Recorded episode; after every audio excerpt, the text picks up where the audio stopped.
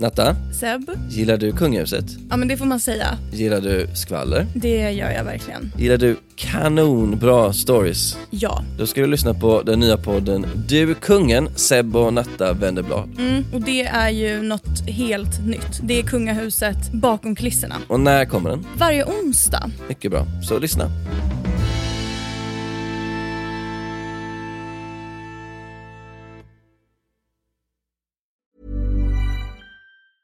Ever catch yourself eating the same flavorless dinner 3 days in a row? Dreaming of something better? Well, HelloFresh is your guilt-free dream come true, baby. It's me, Keke Palmer. Let's wake up those taste buds with hot, juicy pecan-crusted chicken or garlic butter shrimp scampi. Hello Fresh. Stop dreaming of all the delicious possibilities and dig in at HelloFresh.com. Let's get this dinner party started.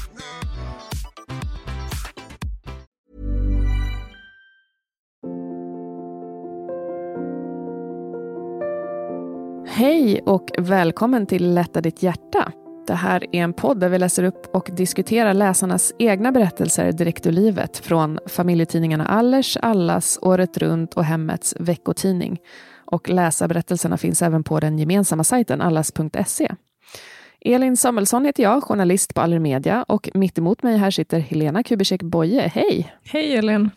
Du är psykolog och även författare. Du har skrivit allt ifrån fackböcker inom psykologi och spännande deckare till sömnsagor för barn och böcker om kalla bad i naturen. Du har många strängar på din lyra. Ja, det lät så när du presenterade nu.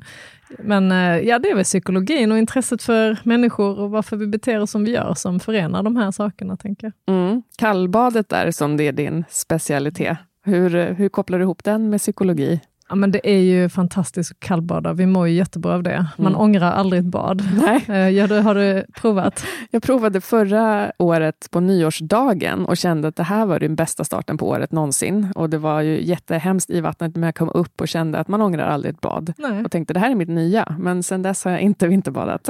Det finns inte tillräckligt med studier ännu på vad det gör för vår mentala och fysiska hälsa. Men när det väl kommer så kommer jag rekommendera det för alla. Underbart. Men i den här podden ska vi främst prata om relationer, men det tänker jag att du har ju också väldigt stor erfarenhet av i din roll som psykolog. Ja, men det är ju så att i alla samtal man har, jag jobbar som KBT-terapeut och psykolog, så innefattar det oftast, man är ju alltid i ett sammanhang när man har, om man har depression, ångest, ja, relationsproblem, problem att knyta an till, eller tillitsproblem. Stress handlar ju ofta om att inte kunna sätta gränser mot andra. Så att relationer är ju alltid en del av alla problem egentligen. Ja, spännande. I den här podden är det väldigt många olika sorters relationer som avhandlas. Allt ifrån otrohet till barn och föräldrar som har det svårt, till svärförälders problem och äktenskapsproblem och så vidare. Och veckans avsnitt handlar om just äktenskap, där mannen och kvinnan hamnat på lite olika platser i livet. Där männen kanske hellre sitter framför tvn och hittar på saker tillsammans med sin fru. Vad säger du, Helena? Är det här något du stöter på? Känns som en kanske ganska vanligt problem. Men det är det verkligen, och det kommer ju oftast när barnen har flyttat ut, när man kommer i en ny fas i livet. Och det kan ju vara det omvända också, att den andra parten är mer aktiv och den andra är passiv. Vi tar och lyssnar på den första berättelsen.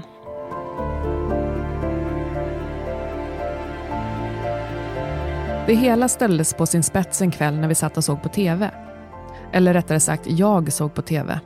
Stefan hade som vanligt somnat och snarkade högt. Han hade glidit längre och längre ner i soffan och låg nu med utsträckta ben som jag måste gå runt varje gång jag skulle förbi.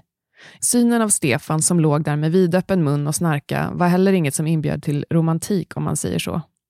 Gång på gång knuffade jag till honom och bad honom gå och lägga sig istället. Men då svarade han bara saker i stil med: lägga mig, varför skulle jag det? Jag blundade ju bara en stund. Men snart var det samma sak igen. Till slut gav jag upp och koncentrerade mig på min stickning istället, men kände mig samtidigt väldigt ensam. Jag tänkte lite avundsjuk på mina väninnor som alltid berättade om saker de gjort ihop med sina män. Allt ifrån resor och utflykter till umgänge och romantiska middagar. Själv hade jag aldrig längre något sånt att berätta. Nej, jag kände mig ensam. Stefan och jag gifte oss när jag var 25 och jag blev snabbt gravid. Vi fick 3 söner tätt in på varann. Tyvärr hade de nu alla flyttat ganska långt ifrån oss. Jag och Stefan bodde kvar i det hus vi köpte när vi bildade familj. Det hade varit ett charmigt litet renoveringsobjekt, men vi hade fixat och donat med det och med lite god vilja hade vi fått plats hela familjen i alla år. I det lilla samhället hade vi hela vår umgängeskrets som vi byggt upp. Jag hade mina väninnor som jag gjorde saker ihop med och Stefan hade vänner som delade hans intressen. Vi turades om att bjuda in varandra till parmiddagar. Och de kvällarna var det som om Stefan levde upp lite, skrattade och skämtade. Då kunde han bli som förr i tiden och ge mig en liten klapp eller puss när vi gick förbi varann. Men annars var det som om han gick in i någon slags dvala så fort han trätt in genom dörren hemma. Förr hade han åtminstone brukat fråga mig om hur min dag varit, men nu var det som om han tappat målföret. Och om vi skulle ha gäster så hängde det på mig att jag orkade fixa allt. Ett tag oroade jag mig för att han kunde vara sjuk och jag tvingade iväg honom till läkaren. Men lyckligtvis var alla tester bra. Ändå köpte jag ett rejält paket multivitaminer till honom som jag fick honom att ta varje dag. Men inte heller det gjorde någon skillnad. Även om det blev mer och mer uppenbart för mig att jag och Stefan förlorat den nära kontakt som vi haft i alla år, så låtsades jag som ingenting inför mina vänner. En dag kunde jag dock inte låta bli att anförtro mig åt min syster när hon ringde. Jag sa att det var som om Stefan inte orkade prata med mig längre, sa jag till henne. Och när det väl var uttalat så rann allt ur mig. Jag sa att jag trodde att han faktiskt inte älskade mig längre och att han kanske hade träffat någon annan. Min syster invände och sa att Stefan inte alls var sån, att han alltid hade varit så glad för mig. Ja, har varit, det är just det, sa jag dystert. Jag fortsatte att försöka locka med Stefan på olika saker, men svaret blev detsamma. Han orkade inte. Det var så mycket som måste fixas med huset. Alltid var det nej, nej och åter nej. Och vart hade kärleken tagit vägen? Intimiteten? Plötsligt började jag ifrågasätta om jag faktiskt själv älskade honom längre. Jag fick allt mer ont i magen och allt svårare att sova. Situationen kändes ohållbar. Och så kom kvällen då jag sappat mig fram till en amerikansk film som handlade om en kvinna i min ålder som fått nog av sin triste man och beslutade sig för att begära skilsmässa. Hon började ett nytt spännande liv, träffade en ny man och allt slutade på bästa sätt. Där och då fick jag en idé. Inte för att jag var på jakt efter någon ny man. Jag ville bara, vad ville jag egentligen? Göra utflykter, åka på små resor, besöka mina pojkar oftare, uppleva något nu när vi inte längre hade hemmavarande barn. Men jag ville ju helst göra det tillsammans med Stefan, insåg jag och sneglade mot honom. Och jag är inte en person som ger upp utan kamp, så jag tänkte att här måste det till något drastiskt. Så jag drog djupt efter andan, puffade Stefan i sidan och sa, jag vill skiljas.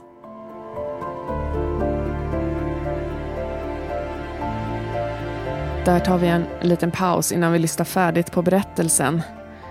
Till att börja med, det här är väl något de allra flesta som levt länge i ett förhållande kan känna igen sig i. Att den ena parten inte längre visar samma intresse. Ja, men det är jättevanligt. Och som du säger, många år tillsammans. Man blir lite hemmablind för varandra. Och nyfikenheten försvinner för kanske hur vi har det och hur vi ska ha det och sådär. Mm. Karina skriver att hon känner sig ensam i förhållandet trots att de ju är två personer. Och det måste ju nästan vara en ännu värre känsla än när man faktiskt är ensam eller själv då. Det säger ju många som lever med känslan av ensamhet i tvåsamhet att det nästan själv är lättare att vara själv då än att känna sig ensam med någon. Mm. Jag har till exempel haft patienter där man har gått igenom en svår kris och den andra partnern inte pratar om det liksom. Och de tycker det är jättejobbigt att man inte kan prata om känslor eller svåra ämnen och så. Mm. Då kan det nästan vara lättare att vara ensam än att vara med någon som inte kan förstå en eller prata. Just det. Att liksom den andra har gått igenom en kris och inte pratar om det som blir sluten så liksom, att det skapar en ensamhet hos den andra parten. Men även en gemensam förändring i livet, till exempel att barnen flyttar hemifrån. Det finns de som har till och med förlorat sina barn som jag har träffat och där den ena parten sluter sig helt och blir passiv och den andra behöver den andra stöd och sådär. Så får man ju, ibland är det ju kommunikationsstilar man behöver jobba med. Mm. Ibland är det ju någonting annat man behöver titta på. Mm. Är det grundläggande problem här? Är det ovilja och ointresse? Eller är det faktiskt att han kanske tycker att han är hemma? Det är kanske det viktigaste. Mm. Han tycker jag finns ju här. Men han finns inte på det sättet som hon vill här. Så hon känner sig ensam. Fysiskt närvarande men inte mentalt. Mm.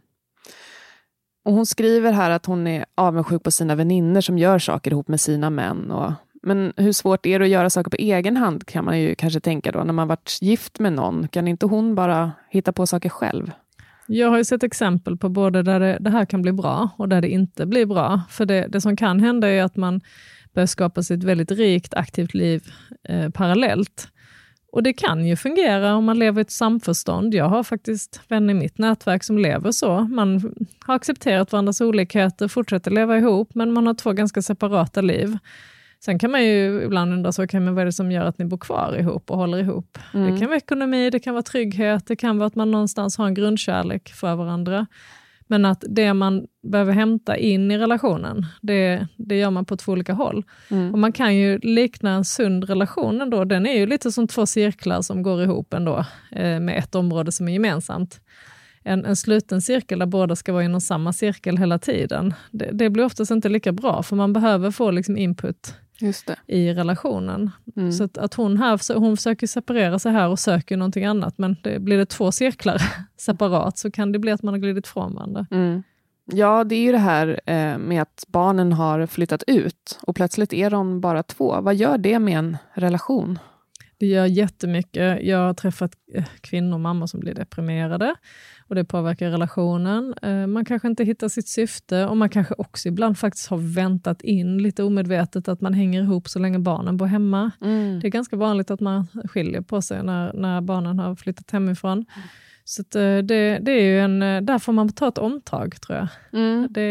Omdefiniera relationen. Liksom. Uppgradera den till 2.0. Mm. Så här. Många gör ju ganska sunda beslut, tror jag, när man väljer kanske flytta från villan med massa tomma rum nu till en lägenhet. Man börjar som kanske spela golf ihop, eller man gör ett omtag, skaffar sig en... Nu är det väldigt privilegierat så när jag sitter och pratar. Man kanske köper sig en liten husbil eller husvagn. Eller man gör liksom någonting nytt ihop utifrån det livet man har nu.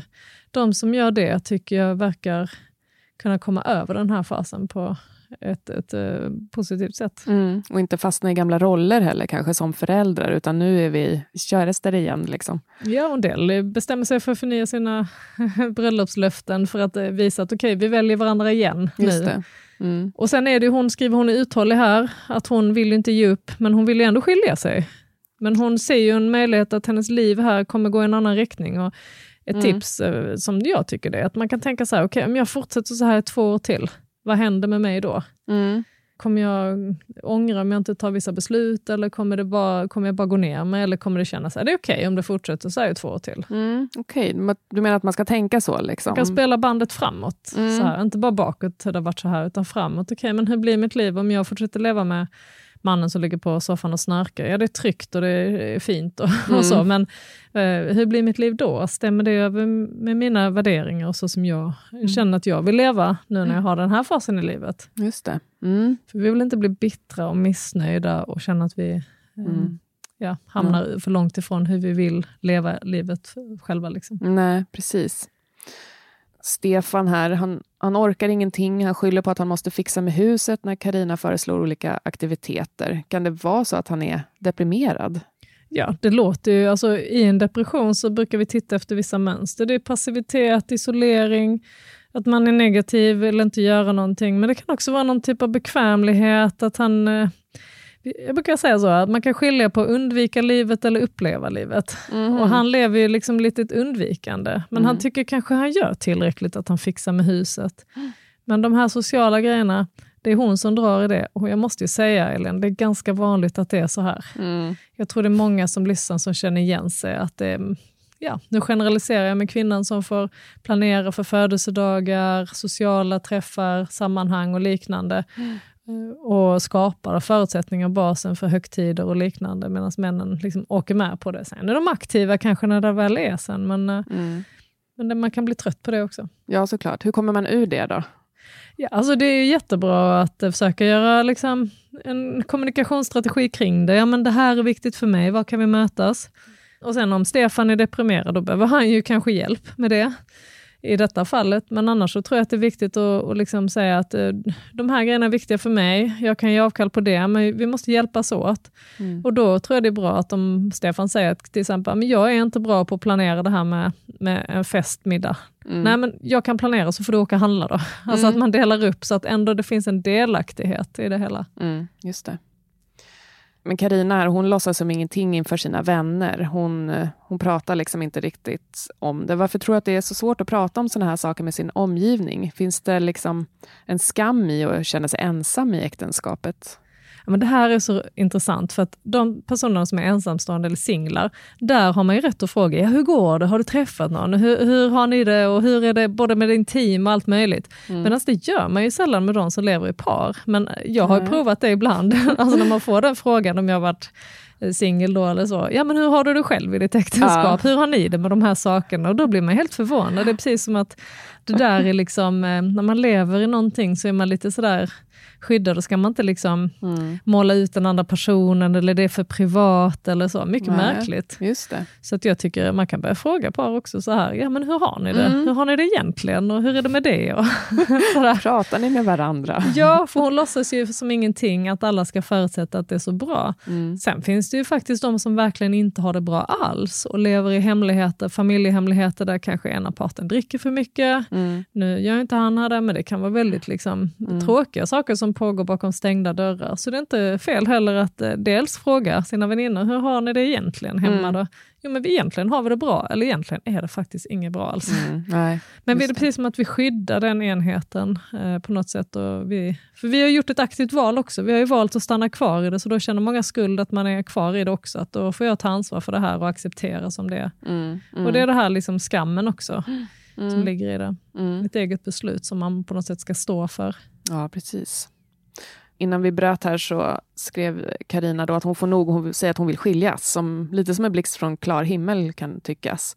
Hade hon kunnat börja i en annan ände här? Alltså de jag träffar som ligger i skilsmässotankar, alltså, när de väl vet så vet de. Men det är ju oftast en ganska lång process innan. Det är liksom före beslutet eller att man uttrycker det. Sen är det en tid under och sen är det en tid efter. Så att, ja, det går inte att säga. Hon visste inte vad hon visste då. Vad hon visste innan. Nej, precis. Ja, vi lyssnar vidare och ser här hur det slutar.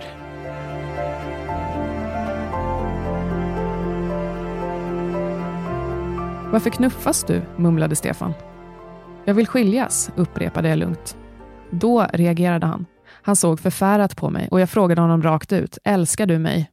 Han svarade, ja såklart, det vet du ju. Nu var han klarvaken.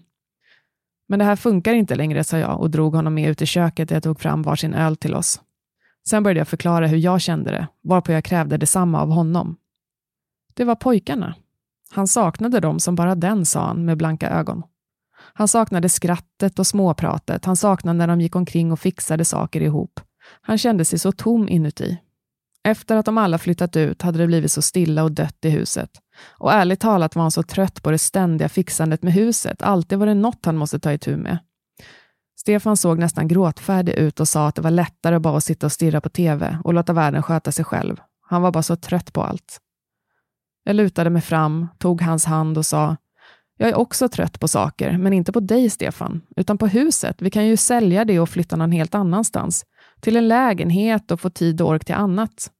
Vi skulle kunna flytta närmare barnen. Vi kan lätt få nya jobb båda två och en dag kommer vi att få barnbarn och då uppskattas det säkert om vi kan hjälpa till. Jag log mot Stefan och han log tillbaka. Leendet spred sig till ögonen och han lutade sig fram över köksbordet och gav mig en riktigt ordentlig kyss. Han tyckte det lät som en väldigt bra idé och avslutade det här mamma, pappa, barn kapitlet och började på en ny bok. Jag sa ingenting. Jag bara upplevde hur glädjen fyllde min kropp och jag kysste honom en gång till. Nu kände jag att allt skulle bli bra.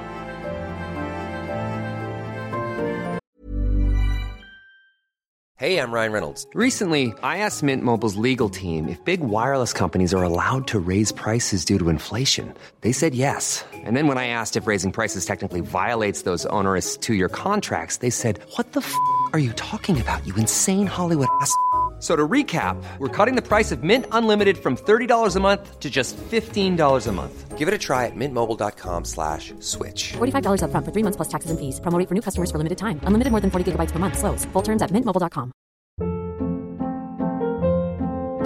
Hold up. What was that? Boring. No flavor. That was as bad as those leftovers you ate all week. Keke Palmer here. And it's time to say hello to something fresh and guilt-free. HelloFresh. Jazz up dinner with pecan-crusted chicken or garlic butter shrimp scampi. Now that's music to my mouth. Hello HelloFresh. Let's get this dinner party started. Discover all the delicious possibilities at HelloFresh.com.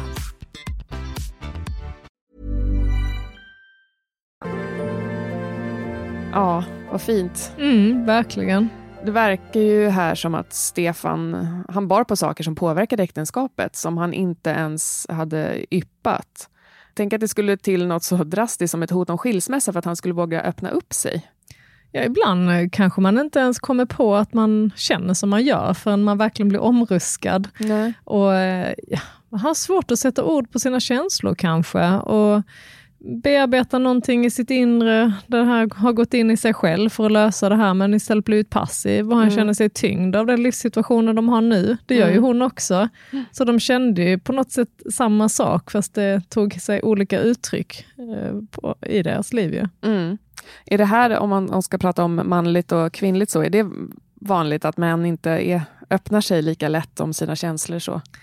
Ja, men jag har varit med om ett par som jag har träffat som har förlorat sitt barn. Och det är kanske det värsta man kan vara med om. Mm. Och då i alla de situationerna så har faktiskt varit kvinnan haft mycket större behov av att uttrycka känslor och prata om det. Medan männen har blivit tysta. Mm. Och kanske gå ut och klippa gräset eller liksom står och såga på någonting. Eller liksom stänger in det mycket mer.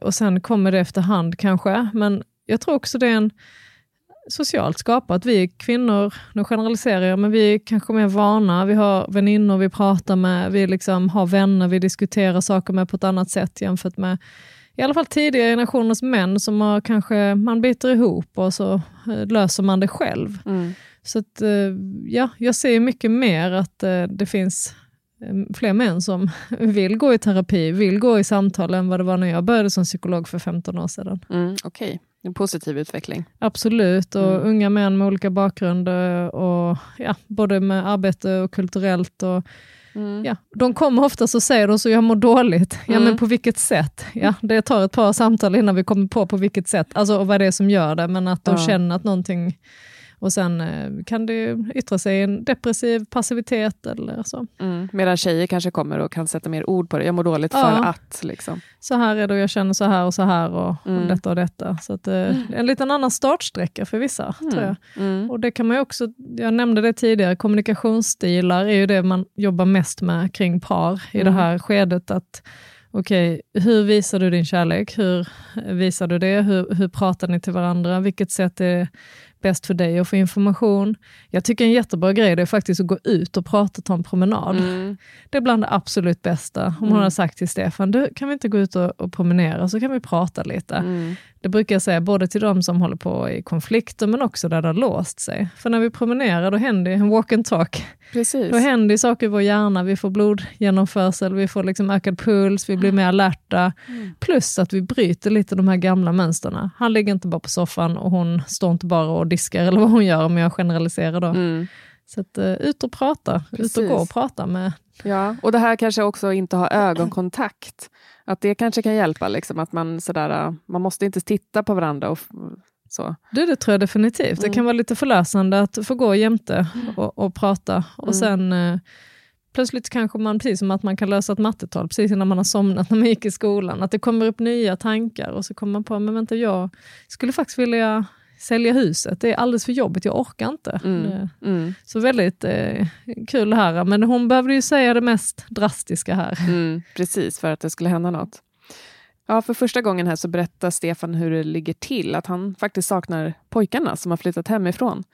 Borde Stefan ha tagit ett större ansvar för sitt eget mående om han nu faktiskt visste att det var så här? Ja, det är som vi sa innan att han kanske inte var mogen att sätta ord på det ännu. Han kanske tänker det går över.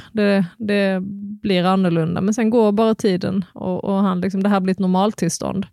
För det är det som är problemet när vi inte gör någonting åt det så kan en ganska liksom passiv situation bli ett normaltillstånd efter ett tag. Och det är det som händer här i deras äktenskap.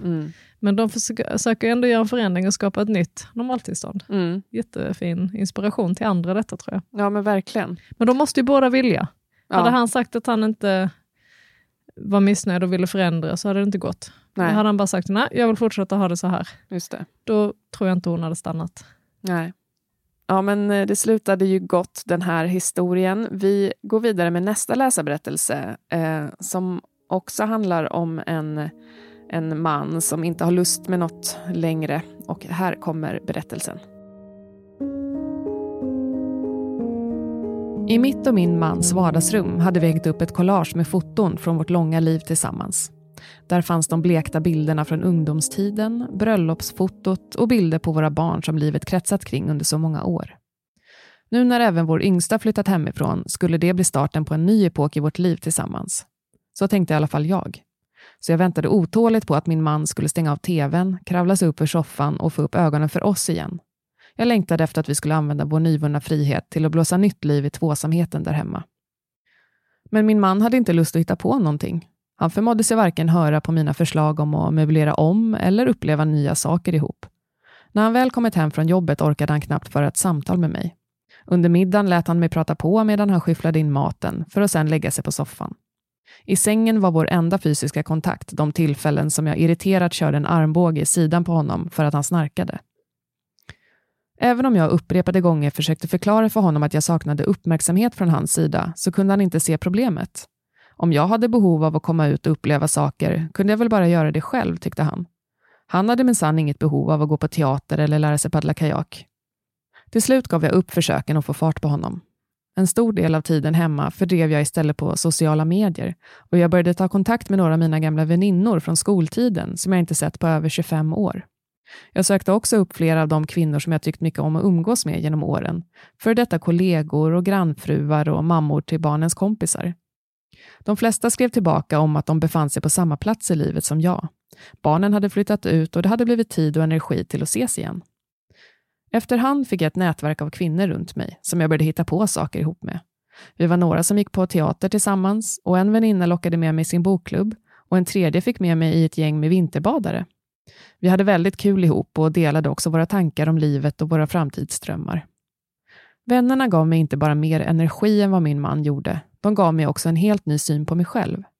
När jag kom hem kände jag mig däremot osynlig igen och min mans oföretagsamhet dränerade mig snabbt på energi. En gång var jag ute och dansade med ett par av mina väninnor och jag började prata med en yngre man som flörtade så mycket med mig att jag trodde att han gjorde det på skämt. Han försäkrade mig dock på fullaste allvar om att jag var en mycket attraktiv kvinna. Även om jag inte på något sätt var intresserad av honom så kom jag hem till min man med ett självförtroende som fått en vitamininjektion. Jag försökte förföra honom men han avvisade mig och snabbt kände jag mig lika tråkig och osynlig igen. Den händelsen fick mig så småningom att fråga honom varför vi överhuvudtaget höll fast vid varann. Han svarade att han älskade mig men att han bara inte hade samma behov som jag av att det skulle hända saker. Han var nöjd med vårt liv ihop så som det var, men tyckte att jag hade blivit orimligt krävande vad gällde honom och menade att det kanske måste ha med klimakteriet att göra. Ett par av mina väninnor hade föreslagit att vi skulle åka på en långhelg till en storstad, men eftersom min och min mans bröllopsdag närmade sig så försökte jag istället ännu en gång ge honom en spark där bak. Jag föreslog att vi skulle resa till Paris, bara han och jag, men det orkade han inte. Om jag så gärna ville till Paris så kunde jag väl resa med mina väninnor, föreslog han. Det var droppen. Jag blev arg på riktigt. Jag slog näven i bordet och sa: om du ändå inte vill annat än att slippa vara tillsammans med mig så tycker jag att vi lika gärna kan skilja oss. Där tar vi en paus. På samma sätt som i den förra berättelsen så slutar den här första delen med att kvinnan hotar med skilsmässa. Vad gör man om man har så här pass olika behov? Går det att fortsätta tillsammans eller?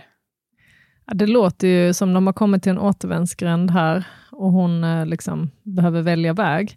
Mm. Sen tycker jag det är faktiskt väldigt intressant båda de här historierna, för jag läste Åsa Moberg skrivit en jättebra bok om vänskap väninnor emellan. Och där ser man att mellan så här 20 och 30 så är oftast det är en stark period av mycket vänskap och man hittar på mycket med sina väninnor. Sen mellan kanske 30 och 50 där så är det fullt upp med familj och annat. Och sen från 50-60 uppåt där så finns det en helt ny liksom värld av väninskap där man är ute och reser, man umgås och man hittar varandra. Och jag tycker båda de här historierna liksom beskriver någon sorts sug efter sociala relationer, efter upplevelser och sånt. Så att det stämmer ganska väl också med det. Att man breddar sitt kontaktnät och då ser man att det blir lite igen så som när man var 20. Fast det blir på nya villkor då. Precis. Och han kan ju inte ge henne det här, låter det som. Nej, precis. Han vill ju inte göra samma sak som hon. Det här med snarkningar verkar vara ett stort irritationsmoment. Men att störa sig på sådana här så kallade små saker, är det ett tecken på att något inte stämmer? Man kanske har mer överseende med sånt när det finns mycket kärlek i ett förhållande. Ja, men precis, det tror jag. Och man brukar ju säga att det finns olika sätt att visa kärlek för varandra. Och det här blir liksom... Ja, man kanske hänger upp sig på små saker då istället för att ta tag i de stora problemen. Men det står ju för någonting. Att man är irriterad hemma. Och man har sett faktiskt studier att det är inte jättemånga par som egentligen är jättelyckliga ihop. Så lite som egentligen 15% av alla par har det riktigt bra, Elin. Men det kan ju vara lite varierande. Men det man har sett, den enda skillnaden mellan de paren och andra, det är inte att de pratar mer eller mindre eller mer glada ihop, utan de får ingen höjning av sitt blodtryck tillsammans.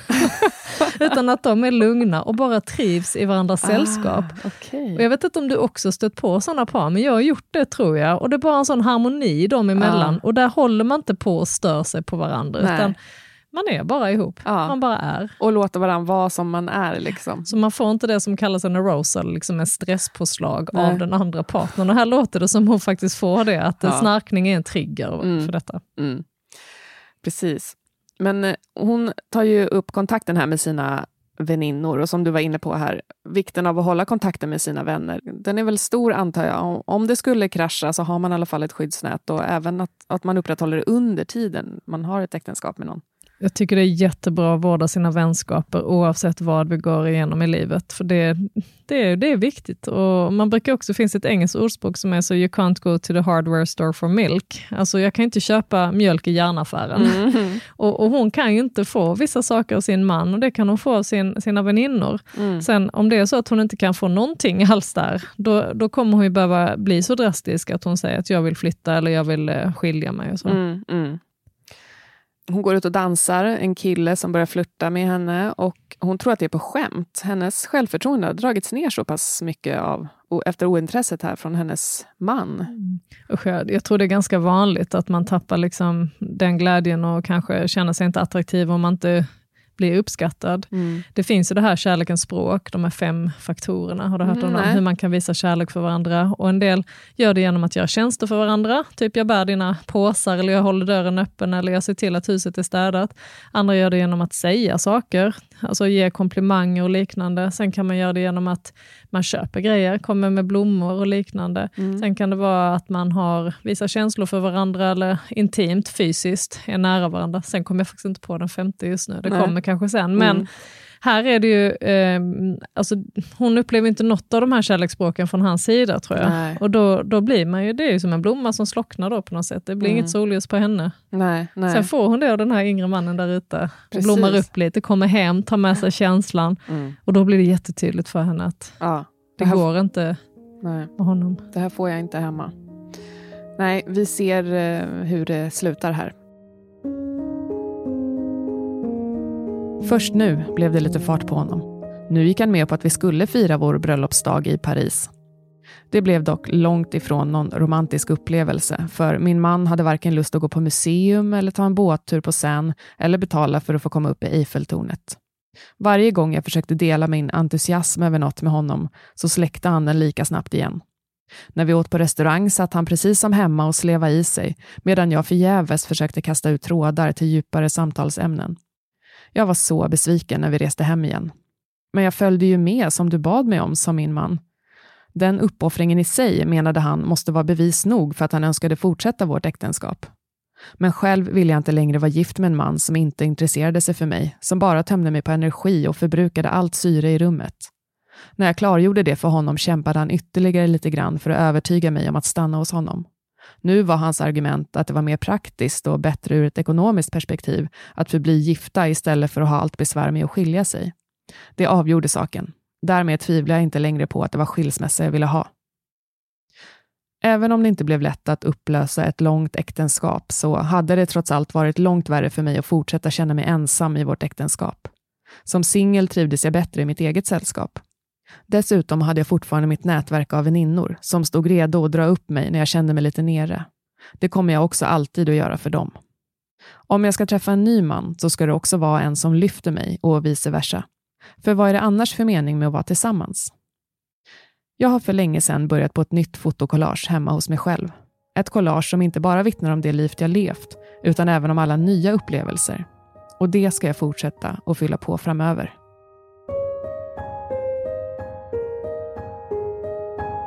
Ja, den här historien ledde till skilsmässa. Vad säger du, Helena? Är det bättre att vara ensam än att dela sin tid med någon som är så där negativ och drar ner en? Ja, då tycker jag det är bättre att vara själv. Man behöver inte vara ensam bara för man är själv. Mm. Och hon har ju en livslust. Den här kvinnan vill uppleva och vill skapa nya minnen. Och varför inte göra det då? Mm. Hon har ingen skyldighet att leva kvar med honom ju.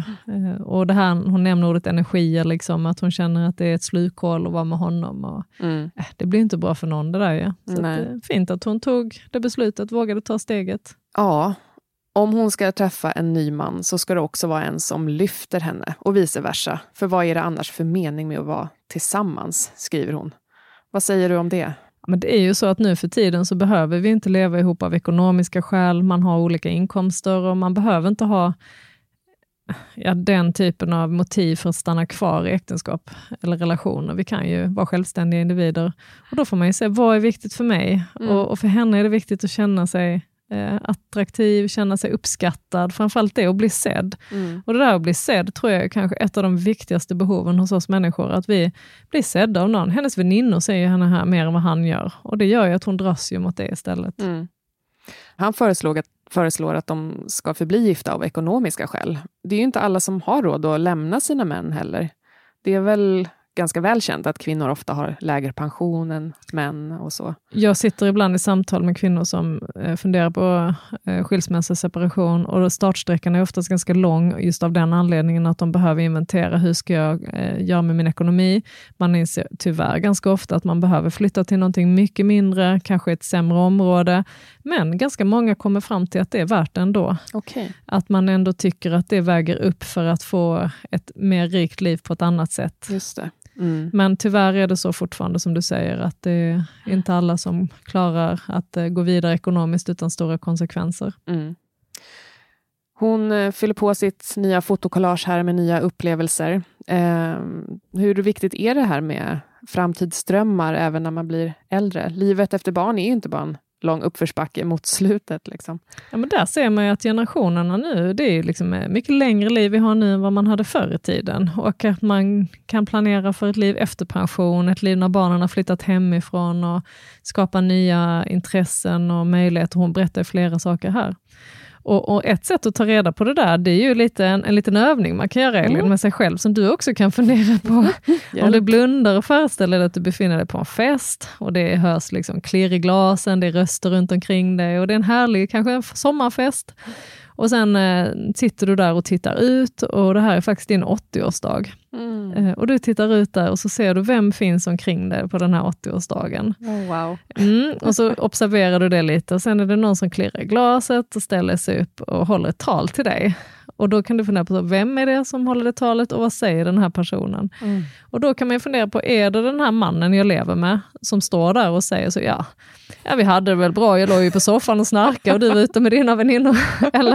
Eller är det liksom ens barn som säger att ja men det var modigt av dig mamma att du började leva livet. Eller, alltså så här, hur vill man liksom att det ska ta, vilken riktning och så. Så att den övningen kallas för festen och den är ganska bra för att fundera på vad är viktigt för mig? Hur vill jag se tillbaks på mitt liv då? Ja, vad underbart det låter.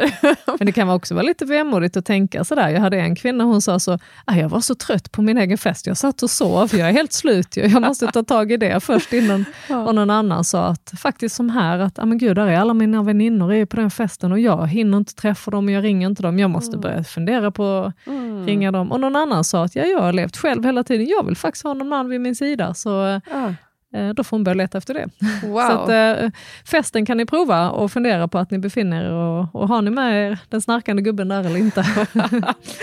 Ja, men supertips. Stort tack för idag, Helena. Tack själv, Elin. På vår sajt allas.se finns fler läsarberättelser för dig som är sugen på mer. Och om du har en egen berättelse som du vill dela med dig av så kan du mejla till lättaditthjärta@aller.com. Alltså lätta ditt hjärta fast med A istället för Ä. Vi hörs igen nästa vecka. Hej då! Hej då!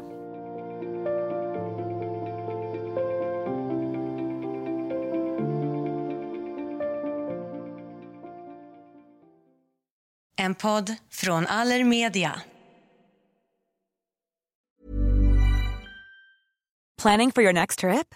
Elevate your travel style with Quince. Quince has all the jet-setting essentials you'll want for your next getaway, like European linen, premium luggage options, buttery soft Italian leather bags, and so much more. And is all priced at 50 to 80% less than similar brands.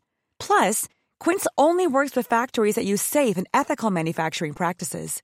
Pack your bags with high-quality essentials you'll be wearing for vacations to come with Quince. Go to quince.com/pack for free shipping and 365-day returns.